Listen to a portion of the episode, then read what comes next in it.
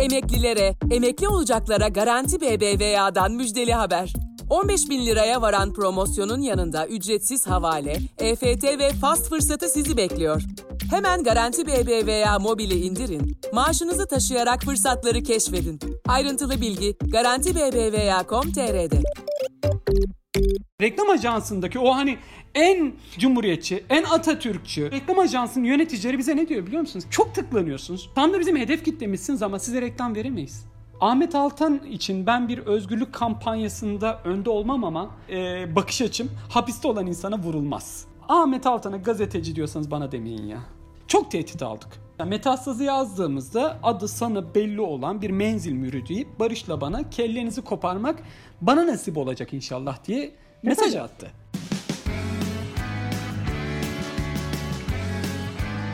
Görecek, duyacak, bileceksiniz. Kısa Dalga Medya. Kısa Dalga'dan ve Başlık Spot'tan merhaba. Bugün hepinizin çok e, yakından tanıdığı, e, eminim birçoğunuzun kitaplarını okuduğu bir gazeteciyle Barış Pehlivan'la birlikteyiz. Barış merhaba. Merhabalar Kemal, iyi yayınlar. Sağ ol, çok teşekkürler. Hoş geldin diyorum. Ee, Barış, e, Oda TV genel yayın yönetmeni e, ve yazdığı kitaplarla, işte e, Barış Terkoğlu ile birlikte yazdığı kitaplarla son dönem adından çok söz ettirdi. Çok önemli kitaplar yazdı, gündem belirledi. Ee, ama bir uzun gazetecilik deneyimi, uzun bir gazetecilik tecrübesi, birikim üzerine bunları yaptı. Şimdi biz onları konuşacağız. Ee, Barış, e, sen çok ilginç bir yerde gazeteciliğe başlamışsın. Aslında belki de bir e, şanstır bu. Kaçak yayında başlamışsın değil mi? Leman dergisinin yayın grubundan. Evet, ben kültür sanat muhabiri olarak aslında mesleğe başladım. Çok güzel bir deneyimdi. E, Leman e, Kaçak Yayın diye bir e, kültür sanat dergisi o sıralarda yayınlıyordu. 2000'li yılların başlarında. Onların yaratıcı yazarlık e, şeylerine, seminerlerine gitmiştim ve oradan Kaçak Yayın'a muhabir olarak çok çok keyif aldığım e, işler yaptım. Ama güzeldi yani.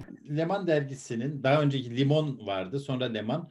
Ee, aslında sadece mizah alanında değil kültür sanat alanında da Türkiye çok büyük katkılar oldu. Çok bir sürü yazar kazandırdı. İşte benim aklıma gelen birçok isim var. Ee, sen de demek ki orada yetişen ve e, Leman'ın evet. kazandırdığı isimlerden birisin. Sonra CNN Türkiye geçtin ve orada e, Beşen Birka ve Oradaydım belgeseli e, en azından biyografide bunlar yazıyor. E, oradaydım belgeseli çok e, tutan bir belgeseldi ve çok ilgiyle izleniyordu. Ne yapıyordun orada? Sen e, oradaydım belgeselinin e, hangi aşamalarında bulunuyordun? Ya e, işte 2004 son 2005 e, başında ben e, önce asistan olarak e, işte Cüneyt Özdemir ve Soner Yalçın'ın e, birlikte sahip olduğu şirkete e, girmiştim. Daha sonrasında işte oradaydım asistan olarak e, girmiştim. Sonra oradaydımın e, benim tarafımdan hazırlandığı bir sürece başladık açıkçası. E, ve ben e, işte daha genç bir gazeteci olarak yaklaşık 6-7 yıl e, oradaydım belgeselini 250'den fazla e, tanıkla Türkiye'nin yakın tarihine yansıyan olayları ekrana getirdim. Her hafta CNN Türkiye bir belgesel hazırladım. 35 dakikalık bir belgeseldi Soner Yalçın yapımcılığında. E, çok çok büyük bir deneyimdi açıkçası. E, bugün o gün röportaj yaptığım insanların birçoğu bugün hayatta değil maalesef. Ama benim gazeteciliğimin gelişmesinde, e, benim Türkiye yakın tarihini doğru e, öğrenmemde çok çok faydası oldu. Çünkü birebir tanıklarıyla e, konuştum. Çok çok değerli bir işti. Keşke bugün televizyonlarda hala öyle yapımlar olabilse. Evet yani televizyonda çalışmanın aslında konforlu bir alanında olmuşsun. Yani haber merkezinde ya da e, tartışma programları vesaire gibi e, müdahaleye açık bir alanda değil, belgesel e, çekerken e, televizyonda çalışmak, belgesel çekerek televizyona iş yapmak konfor bir Peki bir sınırlılığınız var mıydı? Çünkü bahsettiğim dönem aslında basının biraz e, nadiren bulduğu bir rahat çalışma dönemini tekabül ediyor. Yanılıyor muyum? Yani e, ya belgeselde şunlar olsun, şunlar olmasın gibi bir e, dış müdahale oluyor muydu? Şöyle çok açık söyleyeyim. Ee, mesela bizim e, oradaydım belgeselini hazırladığımızda Soner Yalçın'la birlikte e, Taha Akyol e, CNN Türk'ün e, yöneticilerinden birisiydi. Ve e, bugün Taha Akyol hani e, demokrasiden çok bahsediyor. E, insan haklarından, düşünce özgürlüğünden çok bahsediyor. Haklı olarak Türkiye'deki sorunları işaret ediyor ama o zaman Taha CNN Türk'te yöneticiyken, CNN Türk genel müdürüyken hatta yanlış hatırlamıyorsam e, benim bulunduğum kanalda ben Ahmet Kaya ve Yılmaz Güney görmek istemiyorum demişti. Öyle mi? Evet. ee, ve ve ve biz e, ancak o görevi bırakınca e, mesela Ahmet Kaya'nın e, o ünlü Magazin Gazetecileri Derneği gecesinde linç edilme girişimi vardır hatırlarsan. O, o onu Gülten Kaya'yla biz e, belgeselini yapmıştık. Ancak Tahakkül gidince biz onun bir şekilde yayına getirmiştik. Bunun gibi birçok örneği var. E, maalesef o zamanki tahakkül e, bu kadar e, düşünce ve ifade özgürlüğüne önem veren birisi değildi. Evet biraz da şöyle yani bu e, sağcıların demokratlığı üzerine ben de çok düşünmüşümdür. E, tabii şimdi bir AKP örneği var karşımızda. Hani demokrat olma sınırlarını görüyoruz. E, tabii sağcılık diye çok genel bir şey söyledim ama İslamcılık onun içerisinde özel bir yeri var. Evet. E, biraz bu sağ cenahta, İslamcı cenahta az buçuk demokrat bir söylemi olan hemen e, en demokrat olarak baş tacı ediyoruz değil mi? Aslında evet. düşünsene ya düşünce özgürlüğü, Kürt sorunu, işte e, demokrasinin diğer işte kuvvetler ayrılığı gibi meselelerde solcular, sosyalistler ezelden beri bunu söylüyorlar, bunun bedelini ödüyorlar. Hatta bazen sosyalistliklerini, solculuklarını bir kenara bırakarak sadece liberal demokrasi savunmak zorunda kalıyorlar. Ama bu sağcılığın böyle bir konforu var, değil mi? Sen de öyle düşünür müsün? Bir de çok çabuk unutuyoruz. Yani biz e, ne kadar çabuk bir şekilde yakın tarihimizi unutuyoruz, yakın tarihte olanları unutuyoruz. E, solcular da unutuyor açıkçası. Yani sağcıları çok fazla hızlı bir şekilde paye veriyor. Sağcılara, sağ liberallere çok fazlasıyla hızlı bir paye veriyor ve onlar da e, hani öyle çok çekmişler ki yani bize bir şey söylemeye gerek kalmıyor açıkçası. Yani en fazla çekenler onlar oluyor. En fazla sanki gadre, zulme, e, zalimliğe maruz kalanlar onlar oluyor gibi davranıyorlar. Ama işte hani e, onun için bizim biz gazetecilerin biraz açıkçası e, sürekli yakın tarihi hatırlatmak gibi bir mükellefiyetimiz de olduğunu düşünüyorum. E, unutturtmamamız lazım. Ee, biz oradaydım da onu yapmaya çalışıyorduk ama işte e, bugünlerin de oradaydım yapılacak. İnşallah doğru e, kayda geçilecek. Evet, biz de biraz aslında bu seriyle, başlık spot serisiyle yakın dönem medyada e, neler yaşandığına evet. biraz ışık tutmaya çalışıyoruz. Peki sonra e, CNN macerasından sonra Oda TV mi başladı hemen? Evet. Ya şimdi o tabii e, bir süre birlikte eşgüdümlü bir şekilde gitti. 2007'de kuruldu Oda TV. Ben kurulduktan kısa bir süre sonra e, genel yayın yönetmeni oldum. Bugün baktığımızda 2007 şey 2021'deyiz. Yıllar yıllar yıllar olmuş. Yani 14 yıla doğru e, herhalde 14 yıl önce Oda TV kuruldu. Tabii o zamanlar 2007 çok önemli bir tarihti. Türkiye yakın tarihinde çok önemli kırılmaların yaşandığı bir tarihti. Hatırlarsanız e, Ergenekon gözaltılarının başladığı, işte Cumhuriyet yürüyüşlerinin e, yapıldığı, Türkiye'de e, Cumhurbaşkanlığı seçimlerinin tartışıldığı bir dönemdi ve Oda TV tam o siyasi tartışmaların ortasında kuruldu açıkçası. Nisan muhtırasını ee, unutmayalım 27 Nisan. E, tabii tabii 27 Nisan muhtırasının, e muhtırasının olduğu bir dönemdi ve ya çok hareketli yıllardı açıkçası. Türkiye'nin bugünkü yarıklarının böyle yavaş yavaş e, oluşturulmaya çalışıldığı bir dönemdi. Ve o tarihten beri işte Oda TV'nin başındayım. Benim için çok daha ayrı bir dünya oldu tabii ki o. Tam da evet e, Oda TV'nin kurulması ve sonrasında gelişen olaylar sen söyleyince oturttum kafamda. Çok Oda TV'nin hızla e, bu kadar popüler olmasının da bir zemini varmış. Çünkü tam da evet. o dönemlerde ihtiyaç duyulan. Çünkü online gazetecilik e, daha boş bir alandı değil mi? Hani e, bu kadar çok az örneği vardı. Evet yani gazetelerin kendi online siteleri vardı. Hani onları online gazetecilikten pek saymıyoruz. Çünkü onlar yazılı versiyonları ve günlük ajans haberlerini girerek bir yayıncılık yapıyorlardı daha çok. Ee, ama Oda TV ve e, eş zamanlı sanırım T24 kurulduktan sonra e, online yayıncılık biraz hareketlendi. Peki online yayıncılığın e, olanaklarından biraz bahsetmek istiyorum. Gazetelere göre ne avantajınız vardı? Niye daha yani daha etkili yayın yap Man'ın e, online yayıncılıkla bir ilgisi var mıydı? Gazetecilik bilgi ve birikimi ve gazeteciliği konuşturmak evet e, o zaten olmazsa olmaz. Ama böyle sanki ertesi günü beklemeden o gün haberi verebilmenin bir avantajı vardı herhalde değil mi o zaman da? Ya tabii şimdi e, Kemal biz e, gazeteciler hani e, heyecanlı insanlarız. E, böyle haber gördük mü gözümüz hiçbir şey görmez. Ve e, online gazeteciliğin, dijital gazeteciliğin öyle bir tatlı tarafı vardı. Yani bir haber vardı, sıcaktı ve ertesi günü beklemeniz gerekmiyor. Akşam yayını beklemeniz gerekmiyor e, haberin anında okura e, verebiliyorsunuz ve onun tatminini nasıl sağlıyorsunuz? Anında okurun ne kadar e, okuduğunu, kaç kişinin o haberde olduğunu, anlık hangi ülkelerden, hangi şehirlerden, hatta hangi dijital araç üzerinden izlediğini görüyorsunuz. Bu mükemmel bir e, şeydi bir gazeteci için. Gazetecinin hani hem fikri takip yapmasını kolaylaştıran hem e, hangi okur hangi haberlere ilgi duyuyoru gösteren e, motive eden de bir şeydi açıkçası. Yani yoruculuğuna baktığınızda çok yorucu bir tarafı var. Onu ayrıca konuşuruz ama gazeteciyi motive etmek için gazetecinin e, habere daha fazla böyle e, aşk duyması için mükemmel bir olanak açıkçası dijital gazetecilik. Barış biraz da Oda TV'de şöyle bir eleştiri yapılır sıklıkla. Yani ben de e, bazen bu eleştirileri e, paylaştığım olmuştu. Özellikle o döneme dair döndüğümüzde de biraz hani senin bu heyecan duyduğun şeyin arkasında hani daha çok izlenmek, daha çok tıklanmak e, biraz böyle tık avcılığına yönelik bir e, sans tırnak içinde egzecere etmek haberleri. Yani e, manipüle etmek demiyorum ama abartarak vermek. İşte e, tabii örnek gösteremem ama hani şöyle Oda TV için demiyorum bunu. Başka mecralarda olan şeyler var. İşte başbakan kaza yaptı diye tıklıyorsun. Uganda başbakanı kaza yapmış oluyor. E, biraz Oda TV'de bu şeye düştünüz mü? E, öyle hissettiğin oldu mu? Yani daha çok tık gelsin diye. Ee, çok açık yüreklilikle söyle, söyleyeceğim.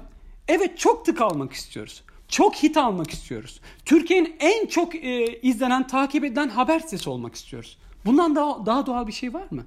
Yok. Bak mesela şu biliyor musun? Şimdi Oda TV'nin arkasında bir holding yok. Oda TV'nin arkasında bir gazete gücü yok. Oda TV'nin arkasında e, bir e, televizyon gücü yok. Bir internet haber sesi ve bir avuç insan tarafından çıkartılıyor. Ve o bir avuç insan Türkiye'de ki bütün güçlere karşı, bütün illegal yapılanmalara karşı, bütün bir şekilde hukuksuzluklara karşı gerçeği e, kamuoyuna e, duyurmak amacı taşıyor. Bir avuç genciz düşünebiliyor musunuz? Ve takip ediliyoruz. Ya biz reklam ajanslarına gidiyor bizim arkadaşlarımız, ilgili arkadaşlarımız. Reklam ajansındaki o hani en e, cumhuriyetçi, en Atatürkçü, en sözde muhalif olan o reklam ajansının yöneticileri bize ne diyor biliyor musunuz Kemal?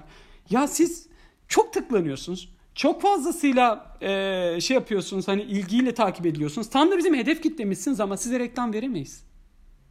Bize reklam vermiyorlar. Ama bizim yarım, bizim bizim yarımız kadar olan küçük internet sitelerine reklam veriyorlar. Neden? Sözde korkuyorlar. Benim burada ne yapmam gerekiyor? Oda TV kapatayım mı? Ya ben nasıl ayakta duracağım? Benim ayakta durmam için Google reklamdan başka gelirim yok. Buradaki o emekçi muhabirlerin her ayın birinde maaş alması gerekiyor. O insanların maaş alması için bir şekilde Oda TV'nin daha fazla insana e, ya her gün DDoS saldırısı yiyen bir haber sitesi olabilir mi? Her gün siber saldırı yiyoruz. DDoS dediğimiz bir e, siber saldırı yöntemi. Her gün siber saldırı yiyoruz. Düzenli olarak davalarla e, sınanıyoruz. Ya ben benim hakkımda 50'den fazla soruşturma dava var. Anlatabiliyor muyum? Şimdi hal böyleyken böyle bir haber sitesi neden eleştiriliyor? Ya e, başlıklarınız şey. Ya haberin içine gelelim. Haberin içinde sorun var mı? Haberin içinde eğer yalan varsa e, ben burada özür dileyim. Ama beni başlık üzerinden eleştirmeyin. O benim vitrinim. Anlatabiliyor muyum? Nasıl ki hani gazete yani yazılı basında nedir? O e, bayiye konulduğunda görünen bölüm çok önemlidir ya. Hani o okurun ilk gördüğü o logonun hemen altı. Logo, evet. Sürmanşet çok önemlidir değil mi? Hani okuru bir şekilde onu alması için. Ya da kitap kapağı çok önemlidir değil mi? O kitap kapağında kullandığın renk, başlık vesaire çok önemlidir. O da TV'nin tek yaptığı bu. İçine bakın. Eğer haberde sorun varsa, eğer yalan varsa özür dileyim. Ama lütfen yani Türkiye'de bugün eğer biz e, Türkiye'nin bir şekilde gender altına alındığını konuşuyorsak, hukuksuzluklar olduğunu konuşuyorsak, ya illegal yapılanmalar olduğunu konuşuyorsak, devlet dediğimiz kavramın çürüdüğünü konuşuyorsak 2007 yılından bu yana Oda TV bu dediğimiz bütün sorunların öğrenilmesinde çok önemli bir görev üstlendi. Çok cesurca görevler üstlendi. Kimse elini taşın altına koymuyorken Oda TV elini taşın altına koydu. Hatta bedenini koydu. Çok büyük bedeller ödedi. Anlatabiliyor muyum? Yani bu kadar büyük bedeller, kamuoyunun aydınlatılması için bu kadar büyük bedeller ödeyen bir haber sitesinin bunun üzerinden eleştirilmemesi gerektiğini düşünüyorum. Çok büyük insafsızlık olduğunu düşünüyorum. Yani Finlandiya'da yaşamıyoruz. Anlatabiliyor muyum? Yani ben şeyi anladım kaygıyı. Yani e, bu tık avcılığına mahkum olmak ya da buna mecbur olmak gibi bir gerçeklikten söz ediyorsun. E, bu tabii çok farklı bir e, alanda, akademik alanda özellikle e, insafsızca eleştirilen bir şey. Tık avcılığı yani işte okuru tırnak içine yanıltarak habere çekme şeyi. Ya ben ben bir şey söyleyeyim mi? Ben ben sadece e, günde 10 bin kişinin girdiği çok akademik, hiç de sorun olmayacak başlıklar atarım. Bizim camiadan da çok güzel alkışlar alırım. Ama maaş ödeyemeyiz diyor. Ama maaş ödeyemem. Maaş ödeyemem. Etkili bir haber sitesi olmam. Ee, Türkiye gerçekleri öğrenemez. Ben sana söyleyeyim. Ben bir tercih yapmak zorundayım. Evet. Ya, ya bırakın o üç... Kitle fonlaması yani e, çünkü siz çok okunuyorsunuz. Kitaplarınız çıktığında insanlar sizi alkışlıyor. Cezaevine girdiğinizde bir de, dayanışma oluyor. Yani e, fena olmayan bir dayanışma oluyor çeşitli toplum kesimlerinde. E, peki ama e, ya biz Oda TV'ye biraz maddi kay, katkıda da bulunalım. Patreon'u olur, bağışı olur e, ya da bir başka ortaklık modeli olur. Bunları hiç düşündünüz mü? Böyle bir deneyiminiz, tecrübeniz oldu mu? Ya Kemal arada bir aklımıza da geliyor ama şöyle bir şey düşünebiliyor musunuz? Ya daha e, Soner Yalçın köşesine yazdı. Daha geçen yıl 300 bin lira falan vergi cezası verildi Oda TV'ye. Haksız bir yere. Anlatabiliyor muyum? Yani haksız bir şekilde vergi cezası verildi. Ee, işte istifa eden Maliye Bakanı'nın yönetimin tarafından. Şimdi o kadar e, büyük bir e, denetim altındayız ki. Yani ben o kitle, o bana gelecek bağışları yapan insanların bile şey yapamayabilirim anlatabiliyor muyum? Ya onlar üzerinden bir sürü başıma sorun da açılabilir. Ben mümkün mertebe şeffaf olmaya çalışıyorum. Yani e, e, tahmin bile edemezsiniz üzerimizdeki baskıyı. Anlatabiliyor muyum? Onun için şeffaf olmaya çalışıyorum. Onun için mesela hani e, şey daha böyle açık olmaya çalışıyorum. Açıkçası hani dilimiz çok yandığı için biraz daha böyle muhafazakarız, sektör davranıyoruz öyle konularda. Hani olmaz demiyorum ama şu an hazır değiliz galiba. Anladım. Ya aslında bu işte The Guardian örneğini bilirsin sen de. Aslında evet. herkesin, her gazetecinin hayali bu. Yani şöyle okurun seni fonluyor. Bir patronun olmuyor. Ee, dolayısıyla e, Türkiye'deki gibi ihalelere giren, hükümetle e, iş tutan, hükümetin tehdidi e, olduğunda hemen manşetleri deviren, gazetecileri işten atan bir patron yerine e, tamamen e, insanların abone usulüyle katkılarda bulunduğu ve e, rahat ve editoryal bağımsızlığın yüzde yüz güvence altına alındığı bir model Türkiye'de ne yazık ki henüz gerçekleşmedi. Bence umarım yani e, işte biz de kısa dalgayla e, Oda TV'nin e, yıllar önce girdiği mecraya yeni giriş yaptık İnşallah. online haberciliğe. E, ne güzel. Şimdi evet e, düşünüyoruz yani bir e, bunlar bu işleri nasıl çevirebiliriz? E, bu konuda biraz umutsuzum tabii şey konusunda, kitle fonlaması konusunda ama belki bu konuda gazetecilerin ısrarlı çağrıları olursa insanlar biraz bunun önemini kavrayabilirler. Yani eskiden gazeteye 1 lira 2 lira veriyordun ve gazetenin dönmesini sağlıyordun. E, şimdi de e, benzer bir şeyi yapıp girdiğinde bir abonelik ücreti ödesen o gazeteler çok daha iyi haberler yaparlar ve e, esasen hani bizim mesleğimiz ama insanların ha bilgi alma hakkı yani e, Haber bir de pahalı bir şey. Haber çok pahalı bir şey aslında. Yani o, o bilgi çok pahalı. Çok pahalı bir şey. Yani e, kaynaklarınla görüşmek, kaynaklarına ulaşmak e, yani bunun gibi sen de bilebildiğin işin pratiğinde aslında çok fazla masrafı olan bir şey. Yani gidip örnek veriyorum e, bazı mesela sitelerden bilgi almak için para ödemen gerekiyor. Bunun gibi bir sürü şey var. Ya da e, şu yayıncılığı yapmak için mesela kısa dalga olarak siz gidiyorsunuz bir server parası veriyorsunuz, domain parası veriyorsunuz vesaire falan falan. Bunun gibi bir sürü şey var. Her neyse yani özetle zaten ben e, hani şikayet etmek çok kolay. Okurların bence daha fazla elini taşın altına koyması gerekiyor. Bu gazeteciler onlar için e, şey yapıyor. Yani e, gazetecilik para kazanmak için yapılan bir iş değil. Yani e, para kazanılacak bir iş de değil. Normalde bizler daha fazla farklı işlerden çok daha fazla paralar kazanabilirdik ama farklı bir delilik işine girdik. Ee, aslında normal bir medya çağında olsaydık e, en azından bu siyasal baskılar bu kadar olmasaydı e, her birimiz en azından geçinme sıkıntısını bu kadar yakıcı hissetmezdik. Evet. Peki Barış, Tabii. E, Oda TV'de bir başka şeye geleceğim. Bir başka eleştiri noktası Oda TV için. Bu biraz da Soner Yalçın'ın tarzıyla da mı ilgili diye düşünüyorum ama geçmişte biraz böyle e, Ergenekon davasında da istismar edildi diyeyim bunu. Hani e, bir gerçek suçlama olarak e, algılama lütfen asla e, olmayacağını biliyorsun zaten ama böyle biraz e, işte e, falanca işte e, Yahudi dönmesi, işte Selanik göçmeni, filancanın kökenlerinde bu var biraz böyle şimdinin komplo teorilerini andıran bir takım görüşler. İşte en son tabii Soner Yalçın çok tartışmalı bu aşı meselesi, aşı karşıtlığı meselesi. Oda TV eşittir Soner Yalçın demek istemiyorum. Belki bu soruları Soner Yalçın'a sormam çok daha doğru olur ama Oda TV'ye yönelik böyle eleştirileri de mutlaka senin kulağına gelmiştir. Bunlara ilişkin ne dersin? Şimdi e, Oda TV'ye dairden ziyade sen Soner Yalçın'a dair eleştirileri e, söyledin ama ben baş şey yayınlarına da ama e, biraz böyle ama şöyle bir şey var. Ben ben ben ben e, çoğu yerde haksızlık yapıldığını da düşünüyorum bu konuda. Onu bir kere altını çizeyim. E, ama şu var. Yani bakın biz mesela e, ben Soner Yalçın'la yaklaşık 17 yıldır vesaire tanışıyorum. E, biz baştan beri mesela Soner abiyle ilişkimizi e, ve Oda TV ile bizlerin ilişkisini hep şöyle kurduk. Bir kere ne e, Barış Pehlivan'dan Soner Yalçın sorumludur. Ne Soner Yalçın'dan Barış Pehlivan sorumludur ne de Oda TV'den sorumludur. Şunu, Şunu söyleyeyim sen Oda TV genel yayın yönetmeni olduğun için mi soruyor soruyorum. Yani yayınlara sirayet etti mi diye soruyorum.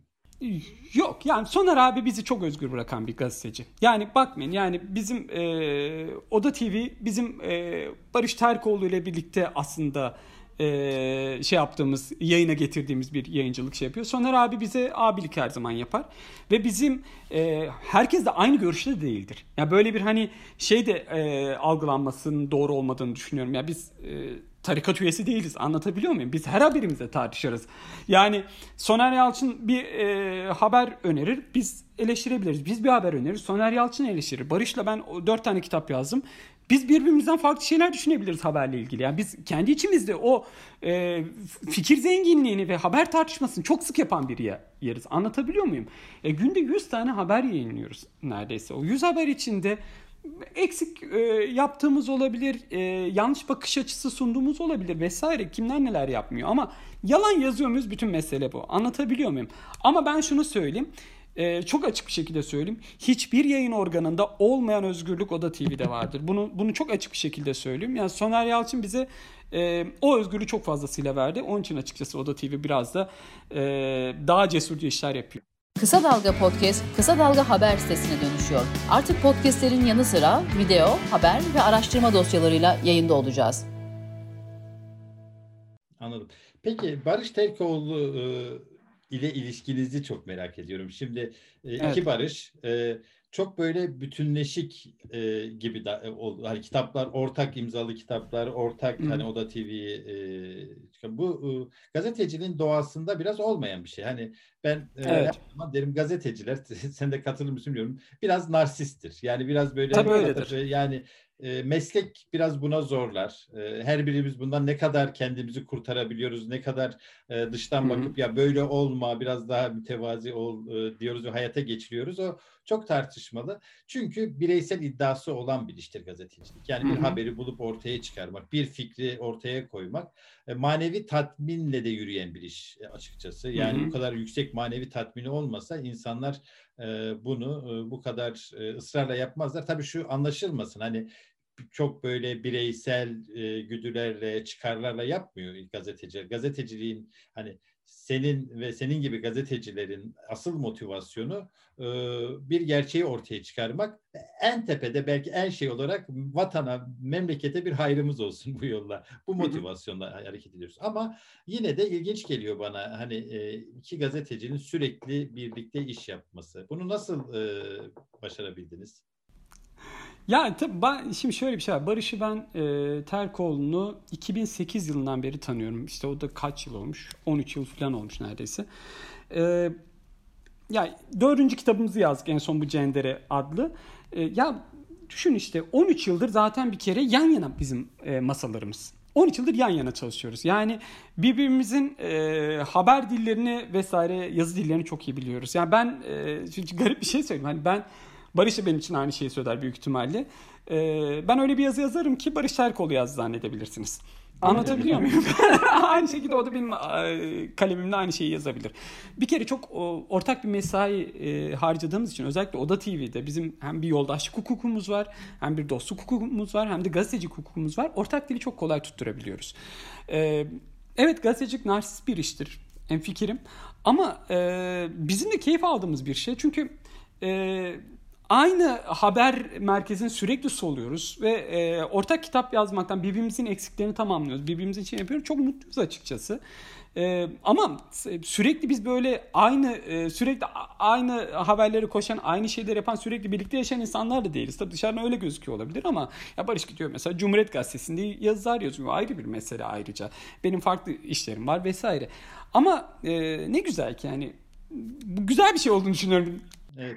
Yani e, bunu başarmanız çok iyi çünkü biliyoruz ki e, bu tür ortaklıklar çok e, kırılgan da oluyor. Hani böyle bir meslekte olmamızın getirdiği bir doğal sonuç olarak uzun sürmeyen bir sürü böyle. Ama biz biz ama şöyle biz şu biz biz birbirimize yani biz Barış'la birlikte birbirimizi eleştirmeyi çok yapan insanlarız. Anlatabiliyor muyum? Yani şu o beni çok eleştirir, ben onu çok eleştiririm. E, sert kavgalarda yaparız vesaire. Bu da bizi sürekli besleyen ve sürekli bizi hani o kırılgan yapısını aslında e, sağlamlaştıran şeyler. O anlamda hani e, şeyiz, e, kötü değiliz. Evet, evet çok iyi çünkü bir de şey e, sanırım yaşadığınız e, zorlukların da bu dostluğun pekişmesinde e, tabii. bir şey olmuş yani bir etkisi olmuş çünkü beraber mapusa girmek yani beraber e, şeyi göze almak e, çok şey. Peki e, bu mapusluk süreçlerine geleceğim biraz. Çok konuşuldu tabii bunlar. Çok sen de anlattın, Barış da anlattı ama e, FETÖ'cü yargı süreci e, çok farklı işliyordu. E, yani o dönem hepimiz bu baskı üzerimizde hissediyorduk. Hepimiz bir haberden sonra bizi alacaklar mı? Şöyle alırlar, böyle alırlar e, şimdiden bakıldığında komik geliyor. Kendimize örgüt seçiyorduk. Diyorduk ki şu haberi yaptığımda KCK'dan alabilirler, şunu yaparsam Ergenekon'dan alırlar falan diye e, zor bir süreçti. Ama sanki e, var şu andaki e, durum FETÖ yargı sürecini dahi aratır e, hale geldi. E, yani FETÖ'cü yargı FETÖ'cü yargı derken tabii bunu günahını sadece FETÖ değil, iktidar ortaklığıyla yaptılar bunu. İkisi birlikte yaptı. FETÖ artı AKP diyebiliriz o dönemki. Çünkü hı hı. E, aktörleri de ortaktı. Yani çok havale edildi. Çok sanki tek başına e, FETÖ'nün yargıdaki ve güvenlik profesyonelindeki adamları e, yapmış gibi bir e, intiba yerleşti ama değildi tabii. Yani bunu sen de çok iyi biliyorsun. E, şimdiki süreç ile e, 2010'lardaki süreci bir kıyaslayabilir miyiz? Ya üzülerek kıyaslayabilirim. Ee, şöyle üzülerek kıyaslayabilirim. Maalesef bu Fethullahçı e, savcılar, hakimler, polisler e, kumpas kurmak zorunda kalıyorlardı. Çünkü bir şekilde e, ne yapıyorlardı? E, işi hukuka uydurmaya çalışıyorlardı. Yani bir kişiye biz e, Ergenekon terör örgütü üyesi e, demek için bizim bazı böyle dokümanlara ihtiyacımız var diye benim bana yaptıkları gibi bilgisayarlara belge yüklüyorlardı. Ya da evde CD bulduruyorlardı. Anlatabiliyor muyum? Ya da flash disk atıyorlardı eve öncesinden sonra o flash diski buluyorlardı. Siz 2 yıl, 3 yıl o flash diskin size ait olmadığını, o belgelerin size ait olmadığını anlatmaya çalışıyordunuz. Şimdi yani bir bakan çıkıp hiç e, elinde bir doküman olmadan şu PKK üyesi, şu DHKPC üyesi, şu bilmem ne üyesi filan diye, FETÖ üyesi vesaire diye çok açık bir şekilde söyleyebiliyor. E, maalesef bazı savcılar da e, hiçbir delil olmadan sadece bir tweetin üzerinden burada aslında FETÖ'ye bilmem ne yaptı vesaire filan diyerek e, sizi soruşturmaya konu edebiliyor. E, ama işte dönüp dolaşıp şuraya geliyor. Herkese siz terörist derseniz kimse terörist olmaz. Değil mi? Bu kadar Anlatabiliyor muyum? Yani evet. yarısı teröriste kimse değildir. Ya terör kavramının içini boşaltıyorlar. Terör kavramının korkulacak bir şey olmasından e, vazgeçiyorlar aslında. Yani hiç yararlı bir şey yapmıyorlar. Ya insanlar tırnak içinde ben de teröristim demeye e, şeyini göstermeye çalışıyorlar maalesef. Böyle e, bunu bir cesaretmiş gibi gösteriyorlar. Bu çok çok kötü bir şey.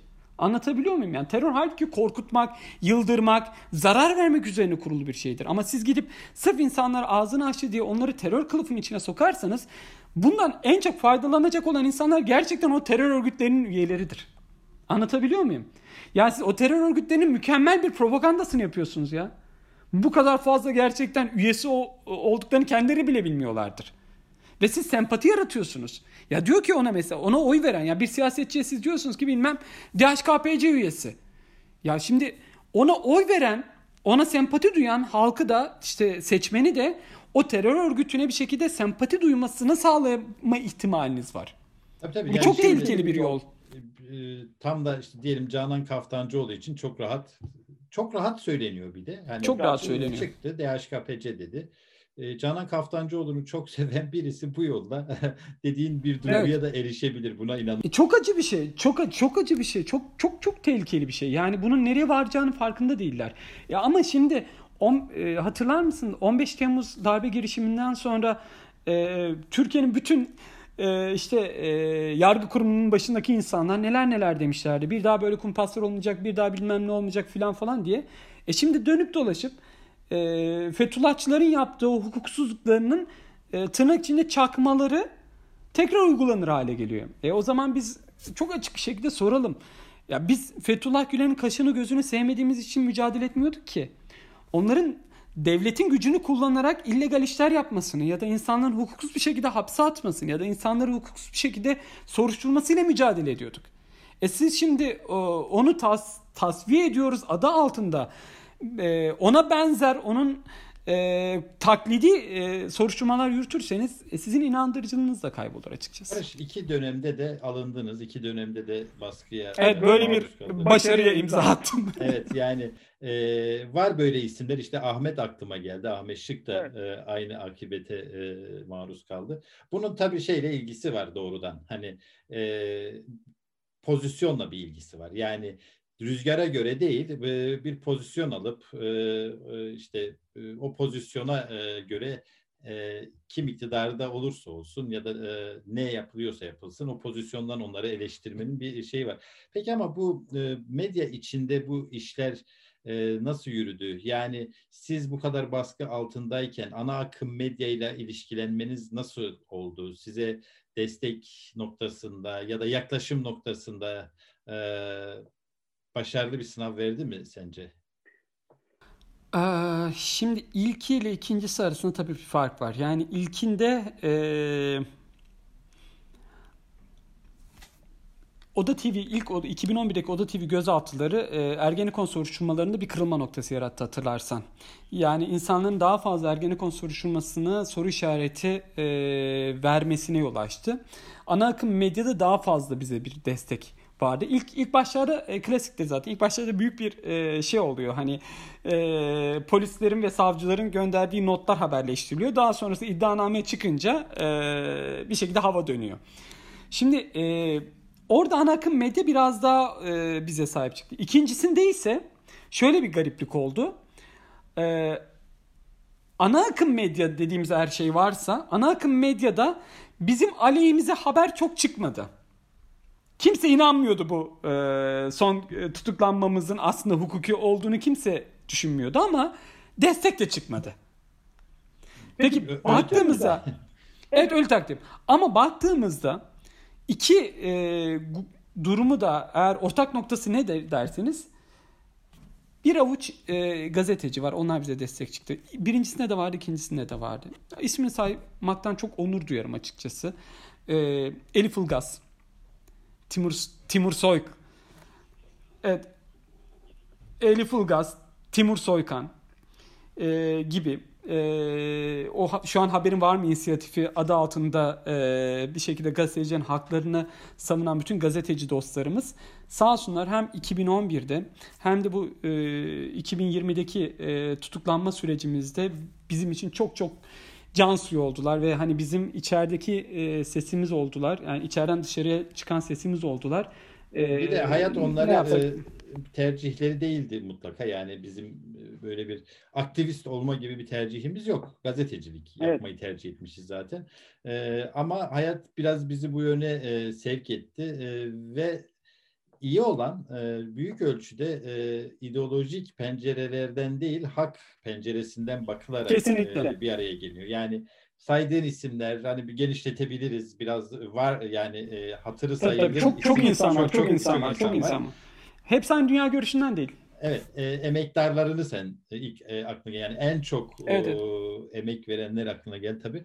E, ama bu çok iyi bir şey geliştirdi. E, belki de e, hak e, arama yöntemleri arasında böyle esnek örgütlenmelerin daha da etkili olabileceğini gösterdi değil mi? Hani dernekleşmek falan önemli örgütlenmek ama bir sorun etrafında hızlıca bir araya gelip hızlıca kararlar almak ve pratiğe dökmek bunlar çok etkili olabiliyor. Şunu merak ediyorum. içe bunların özgürlüğe kavuşmanızda bir katkısı olduğunu düşünüyor musunuz? Çünkü her ikisinde de çok ciddi partizan e, yargı organları var.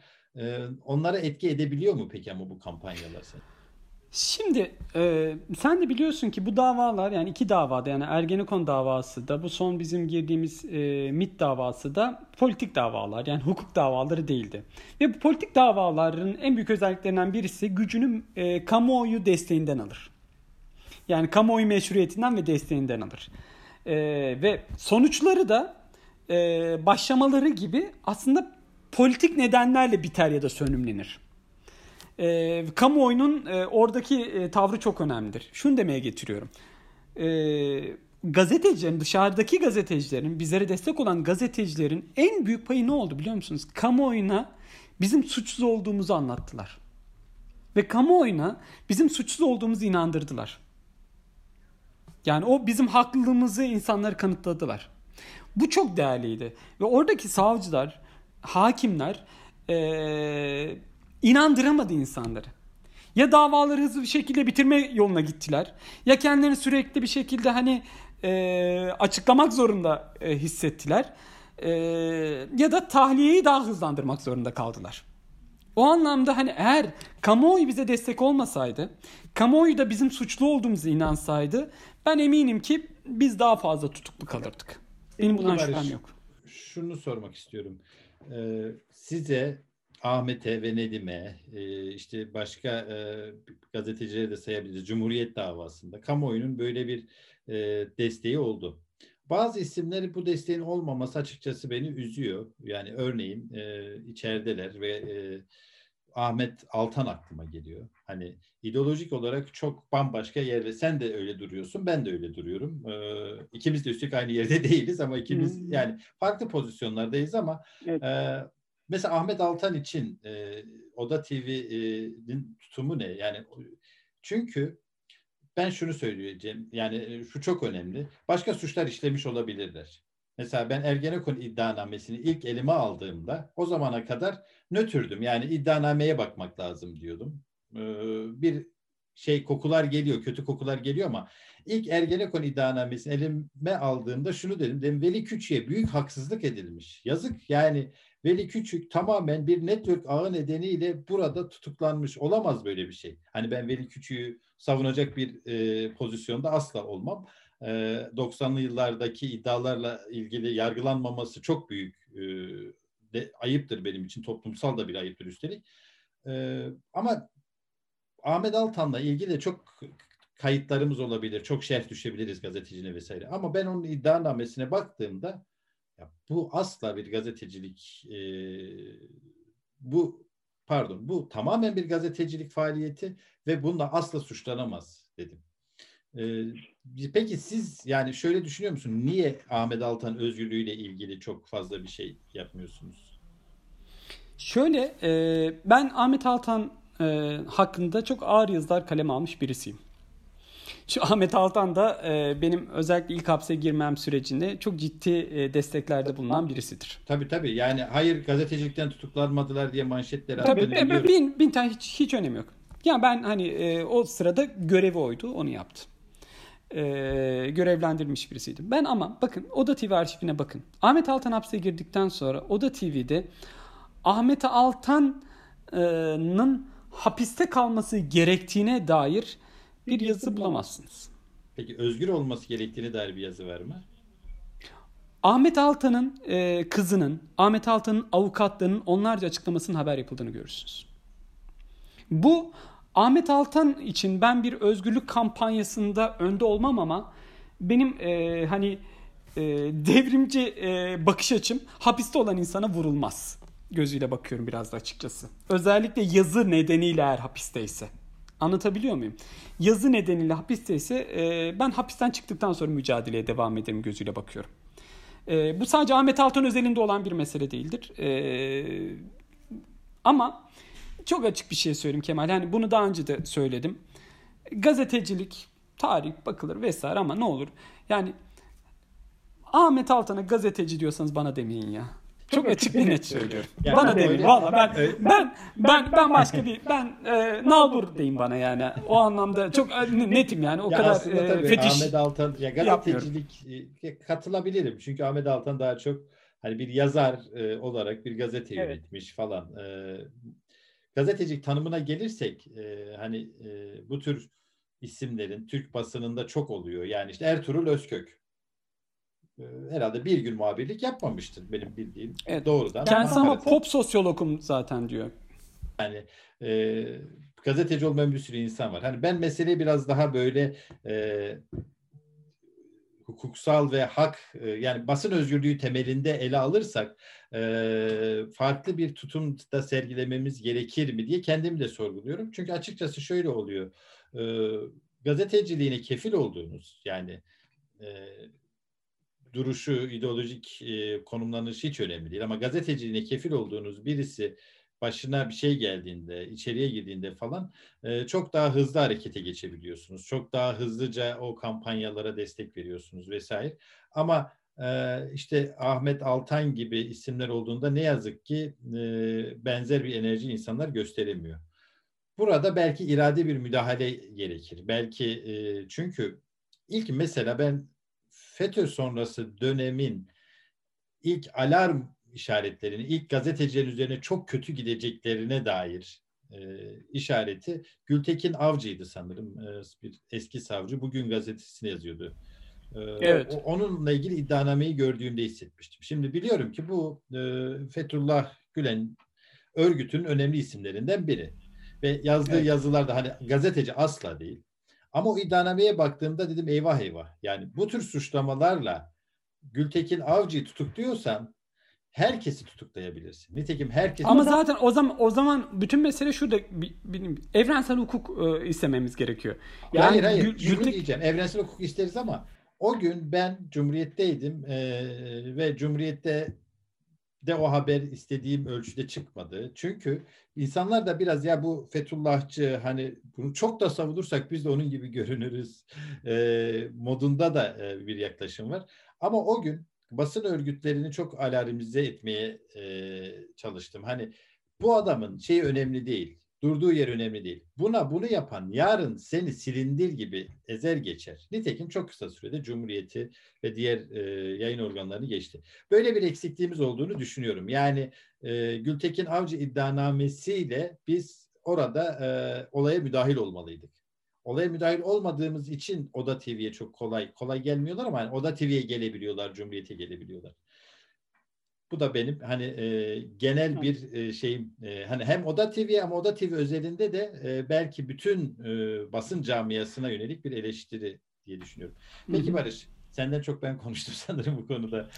Estağfurullah. Ee, şey e, son kitapların etkisini konuşmak istiyorum biraz da. Ee, her ikisi de çok ciddi yankı uyandırdı. Özellikle e, tarikatlar meselesine dair e, FETÖ sonrası, post FETÖ döneminde bir alarm zillerini çaldırdı toplumda. Hani farkında oldu insanlar. Gerçekten çünkü ana akım medyanın çöktüğü bir dönemde e, bununla ilgili haberlerin toplumun çok geniş bir kesimine ulaşmadığı bir dönemde e, kitap e, çok ciddi bir etki yarattı. E, bunun e, size yansımaları nasıl oldu? Gazeteciliğinizde bir yeni döneme mi girdiğinizi düşündünüz? Çünkü ben sizin açınızdan öyle düşündüm. Hani bir aşama evet. değil ama bir yeni virajı döndünüz diye düşündüm. Evet yani şöyle e, Metassaz bizim için de bir e, açıkçası yeni bir virajdı. Yani daha önce Sızıntı ve Mahrem adlı iki kitaba imza atmıştık Barış'la birlikte. E, Metassaz e, çok m, insan kendi kitabından böyle övgüyle söz etmesi sorunu bir mesele ama sorun değil, yani insanlar ce- okudu biliyorlar yani. Ce- e, cesaret isteyen bir kitaptı açıkçası. Yani e, ilk kez FETÖ sonrası yeni tarikatlar yerleşiyor cümlesini kuran e, yayında açıkçası. Yani böyle fısıldanmalar vardı hep insanların kulaktan kulağa ama yani e, düşünebiliyor musun? Biz 2019'da çıkardık Metastaz'ı. E, ve Türkiye 2019'dan beri menzil cemaatini tartışıyor. Ve hani övünerek söylüyorum ki Metastas'ın bunda payı var. Tabii, Çünkü tabii, biz tabii. o korku duvarını korku duvarını yıktık. Yani insanlar e, tanıtım filmini hatırlar mısın bilmiyorum. Yani o Menzil Gafsı'nın yürüyüşünün görüntüsü insanlar şok olmuş. Yani hani böyle bir görüntü ilk kez gören insanlar vardı. Halbuki o devlet bürokrasisinde çok etkili bir insandı. Bunu herkes bilir ama dile getiremiyordu. Sağlık Bakanlığı'nda nasıl e, kadrolaştıklarını bizler biliyorduk ama yazamıyorduk vesaire. O anlamda biraz böyle açıkçası yine e, şey yaptık hani e, elimizi taşın altına koymaya çalıştık. O e, FETÖ'den boşalan koltukları hangi tarikatların yerleştiğini yazmaya çalıştık. Çok tehdit aldık. Yani özellikle Metassaz'da çok çok tehdit aldık. İlk ben ya şöyle mesela Metassaz'ı yazdığımızda adı sana belli olan bir menzil müridi Barış'la bana kellenizi koparmak bana nasip olacak inşallah diye mesaj attı. Kimliğini gizlemedi. Şimdi kimliğini gizlemeyen birisiydi. Biz suçluyoruz da bulunduk. Avukatlar hala bakıyor ne durumda tam bilmiyorum açıkçası. Bunun gibi çok tehditler aldık. Ölüm tehditleri aldık vesaire. E, tam o süreç, süreçte Oda TV'ye de tehditler vardı. Hakkımızda valilik e, çağrılı koruma e, kararı vermişti. Son bu cezaevinden sonra kaldırdılar o kararı. Herhalde bizim artık e, tehdit almadığımızı düşünüyorlar. Şimdi e, neyse e, Metastaz o anlamda çok bir duvar yıktı açıkçası. Sadece çünkü Metastaz'dan sonra biliyorsunuz Diyanet'in gizli tarikatlar raporu sızdı e, bazı ilahiyatçılar bizim dediğimizi demeye başladı. Ya işte bir FETÖ gelir, bin e, gider bir bin FETÖ gelir dedi vesaire. Cendere'de ise işte o şey, yer, araya yer... girmek lazım. İsmail ve Timur'un kitapları da e, Metastas'la birlikte onları da anmamız gerekir. Farklı boyutlarıyla da olsa. Kesinlikle. Tarikatlar meselesi Kesinlikle. bir tartışılmasına e, vesile oldu. Kesinlikle. E, hani bu da aslında gazetecinin gücünü gösteriyor. Yani e, Kesinlikle. Hakikaten bütün bu baskı ortamına rağmen Metasaz 350 bine doğru gidiyor şu an satış rakamı. Çok büyük bir rakam bir kitap için. Yani e, çok büyük bir rakam.